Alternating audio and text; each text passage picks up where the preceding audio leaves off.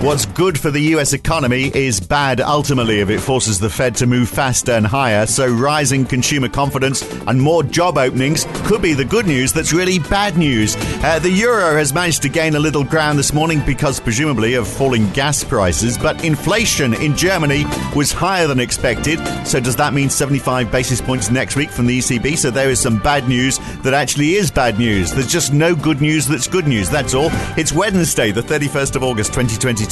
It's the morning call from NAB. Good morning. Well, US stocks continue to fall this morning. The Nasdaq losing 1.1% at close. That's 25% down so far this year. Now back at November 2020 levels. The Dow is down 1%, 1.1% off the S&P 500. Little movement in the US dollar on the DXY. That's been the story the last week or so, though, hasn't it? Really. The euro, though, is up a third of 1%, holding above parity with the US dollar. The pound is down a third of 1%. The Aussie down half a percent to just below 68.7 US cents. Bond yields uh, are quieter. Well, well, in the US, no movement at all, really, for 10 year yields. Two years are up almost four basis points. Not much movement in Europe, though, except for the UK, which has seen 10 year yields up 10 basis points, up to 2.7%, which is just about the highest since 2014. Two year yields are up almost as much, just shy of 2.9%. I think you've got to go back to 2008 to see them that high. And Aussie yields, meanwhile, are falling down six basis points yesterday for 10 year yields, down to 3.6% at the end of the day yesterday yesterday. Not much movement on futures since then, though. And big falls in oil, down 5% for Brent, uh, around 98.40 a barrel now, a 5.4% drop in WTI. Dutch gas futures fell to a low of 242 euros overnight. That's a 7.2% drop on the day, uh, just a little above 270 right now. So that's good news, sort of. Uh, here's some more good news. Uh, we are welcoming Sally Auld from JBWere to the morning call. She joins us uh, from Sydney this morning. Welcome to the team, Sally.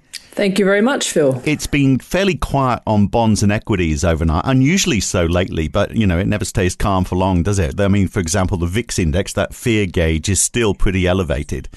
So what's everyone waiting for? Is this sort of like holding out till we see what the jobs numbers look like in the States at the end of the week, do you think? Yes, I think so. Um, I mean, I think we should probably put it in context, and both bonds and equities have had some pretty decent moves in the last week or so, but you know, Fed mm. officials made it pretty clear over at Jackson Hole that you know there was no uh, pre-commitment to a certain size rate hike at the September FOMC, and they said they would be very data dependent, um, and pretty clear about the two main pieces of data that are going to be very influential will be this week's payrolls number, which comes out on Friday, and then the next inflation number, which comes out before the September FOMC. So, sort of feel like the market's probably paying pretty close attention to both of those numbers. Um, mm. But as you said, you know, some pretty big moves in, in UK fixed income um, as as well. And obviously over there, you know, the situation with inflation is is pretty acute, yeah. and I think the market is is probably you know on notice and nervous. Yes. Um, also about the upcoming Bank of England meeting. Yeah, exactly. We'll come on to that in just a second. In, in the United States, just finishing off there, though, I mean, if the, if there's a concern that the U.S. economy might be head, heading into a recession. Uh, the data isn't supporting that right now, is it? I mean, we have had some soft data lately, but overnight uh, it's going the other way. So job openings for July, for example, back on the rise, uh, up from just over 11 million to 11.2 million. Uh, in the private sector, 7.2% more jobs than a year ago. I mean, that doesn't sound like an economy running into trouble, does it? But of course, that's great news, but it's bad news also because the Fed's going to be looking at that and going to be concerned about it. Yeah, absolutely. So, what it tells us really is that the labour market remains still very tight. And, and I think that's feeding into you know expectations for a pretty decent payrolls number this Friday, where the consensus is settled on a, a rise of about 300,000 for, for jobs in the month of uh, August. And also, you know, an unemployment rate that's going to be pretty stable around that three and a half percent level. So the job openings number, you know, up a couple of percent in July, very strong. Um, and although it, it's somewhere a little bit below its March peak, I think it really tells us that it's still very high relative to its pre-pandemic norm. Yeah. And it just speaks to the fact that you know the Fed still has some more work to do to take some of that tightness out of the labour market. Yeah, and and you know it, it's the fact that it's turned and it's going back the other way, isn't it? And and it's the private sector where those job openings are uh, are appearing. I mean, there's there's less jobs in the in the public sector. Uh, so uh, that you know, and obviously the private sector ones are the, the ones that can, because that really tells us the the way the market's really going. So yes, very tight. And the other read that was a surprise was the consumer confidence read from the conference board, also higher from 95.3 up to 103.2. So back over 100 after three months of falls.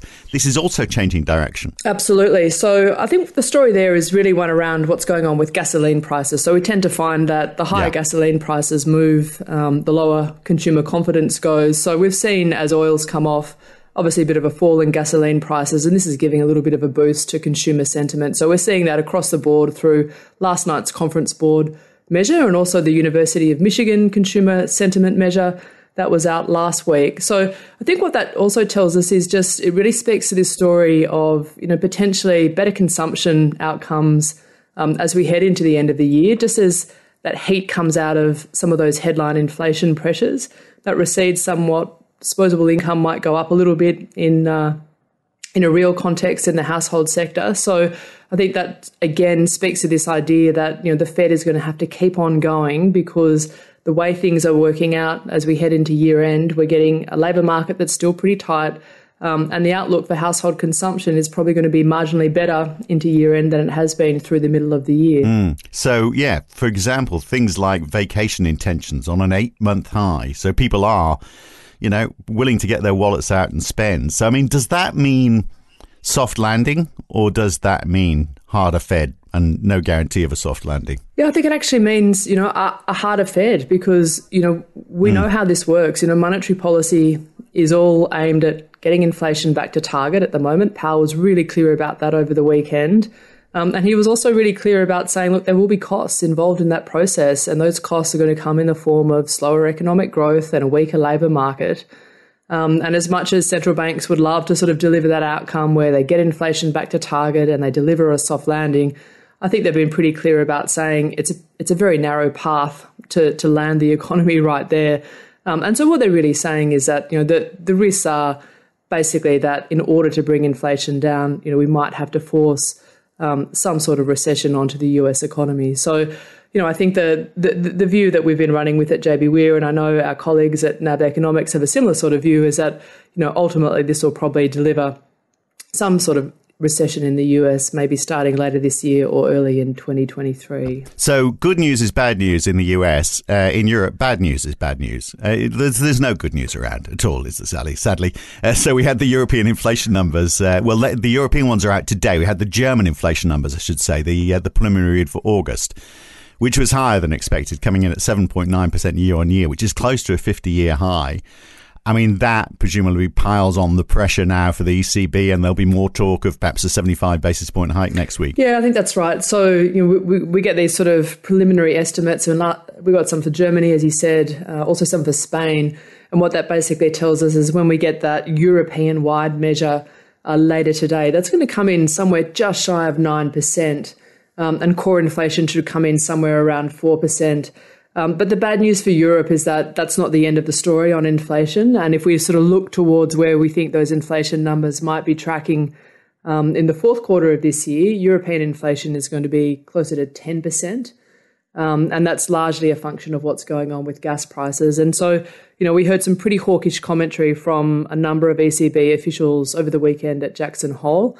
Um, and that's basically telling us that when the ECB sits down to meet in September, that the decision they'll be facing into is, you know, shall we go 50 or shall we sort of follow the Fed and, and potentially deliver a 75 basis point rate hike? And I think when we see that inflation number later today, that'll probably be pretty influential for yeah. that decision. And yet, you know, to temper all of that, gas prices, you know, as I said in the introduction, they have fallen quite a bit. I mean, the market's been a bit enthused by that. Presumably, mm. that's why the euro is holding up pretty well today and the fact that Germany has managed to stock up so many reserves. I don't know how they managed it, close to 85% capacity now, but I'm also not quite sure how long it lasts. If there are no supplies from Russia, if they don't open the pipeline again in a few days' time, I mean, they're closing it today.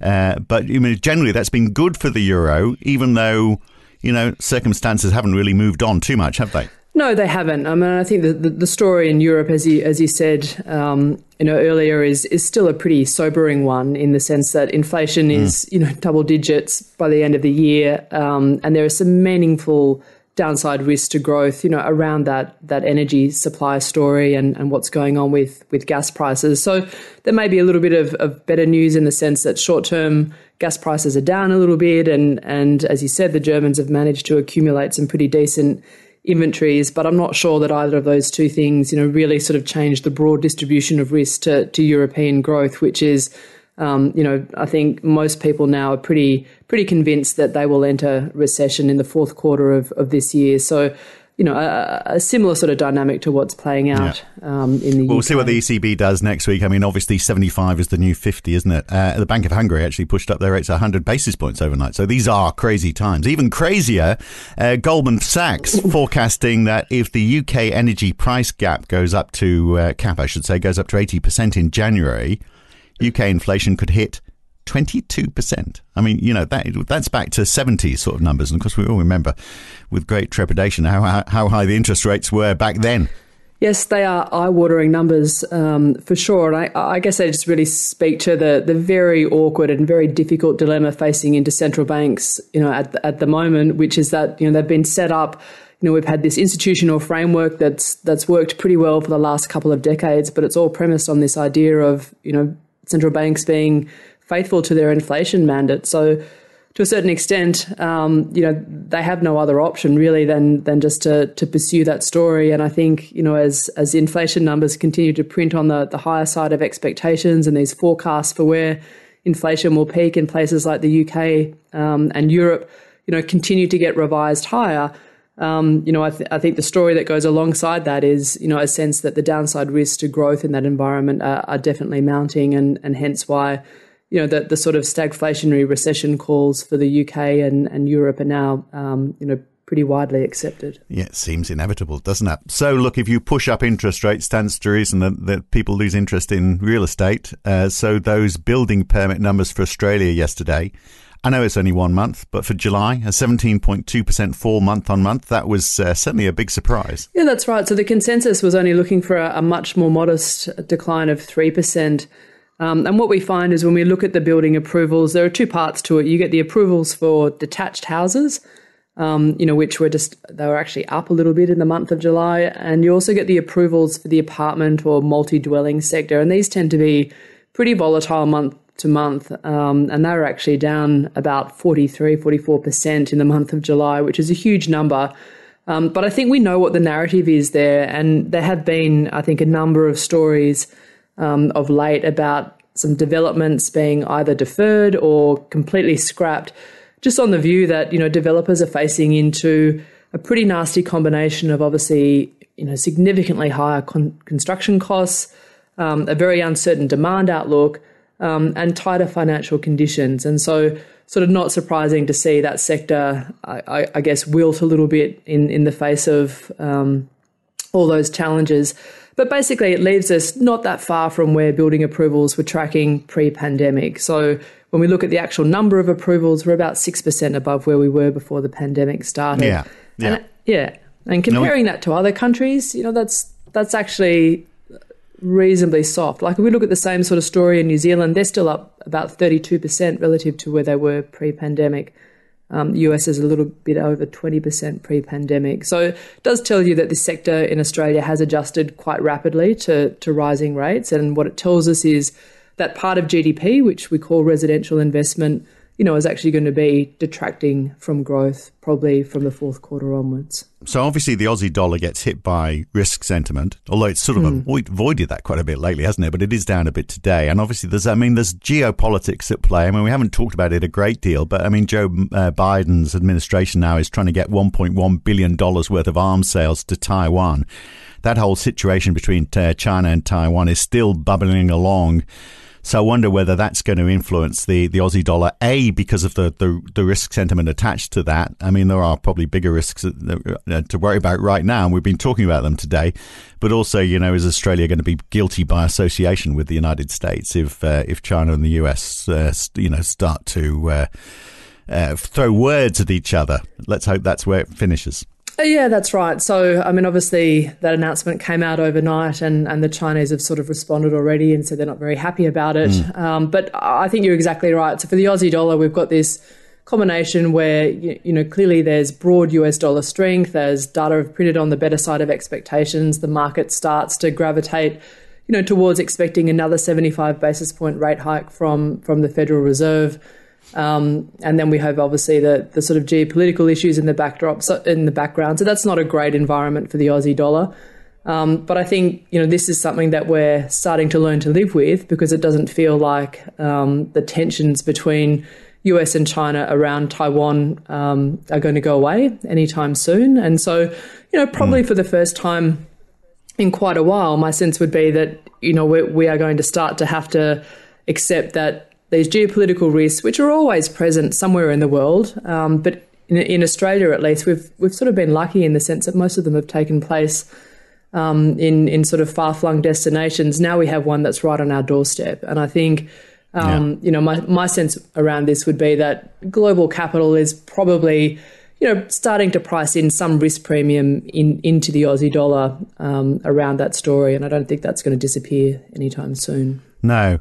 So, talking about China, we get PMIs out this morning for August. The manufacturing one, of course, was below 50 last time. Non manufacturing was still expanding, but they are in lockdown. COVID's still a thing. So, I uh, wonder whether we can expect much of a change in those numbers. We also get uh, inflation for Europe, which we've talked about, and the GDP growth rate for Canada, which, despite the aggressive moves by the Bank of Canada, the, the economy is still expected to be growing, isn't it? Actually, possibly picking up its rate of growth, possibly to up to 4.4% annualized for Q2. So, there's a another good news is bad news story, isn't it? Yeah, I think so. I mean, it, it, just sort of shows you, you know, how robust a lot of these economies were for the first six months yes. of the year, and they're carrying a lot of momentum as we move into the back half of 2022. And this is what the data are, are telling us that, you know, even though there were some pretty big and pretty steep rate rises from the Bank of Canada, the economy is still doing pretty well. So we'll keep an eye on that. And as you mentioned, China PMI, you know, manufacturing sector probably broadly unchanged, services a little bit weaker in the face of some of those COVID lockdowns. Um, but I think we all sort of know the story there, which was, you know, an impressive rebound in, in the second quarter, but you know, definitely losing momentum as we as we move through the third quarter. Yeah, Sally, it's great to have you on. Look forward, to you are going to become a regular, uh, so that's great to have you on board on on, on the team, and uh, I look forward to catching you again very soon. Thanks for this morning. A pleasure, Phil. Thank you. Terrific. And there we are. That's the morning call for this Wednesday morning. I'm Phil Dobbie for NAB. I'm back again tomorrow morning. I'll see you then. Have a great day.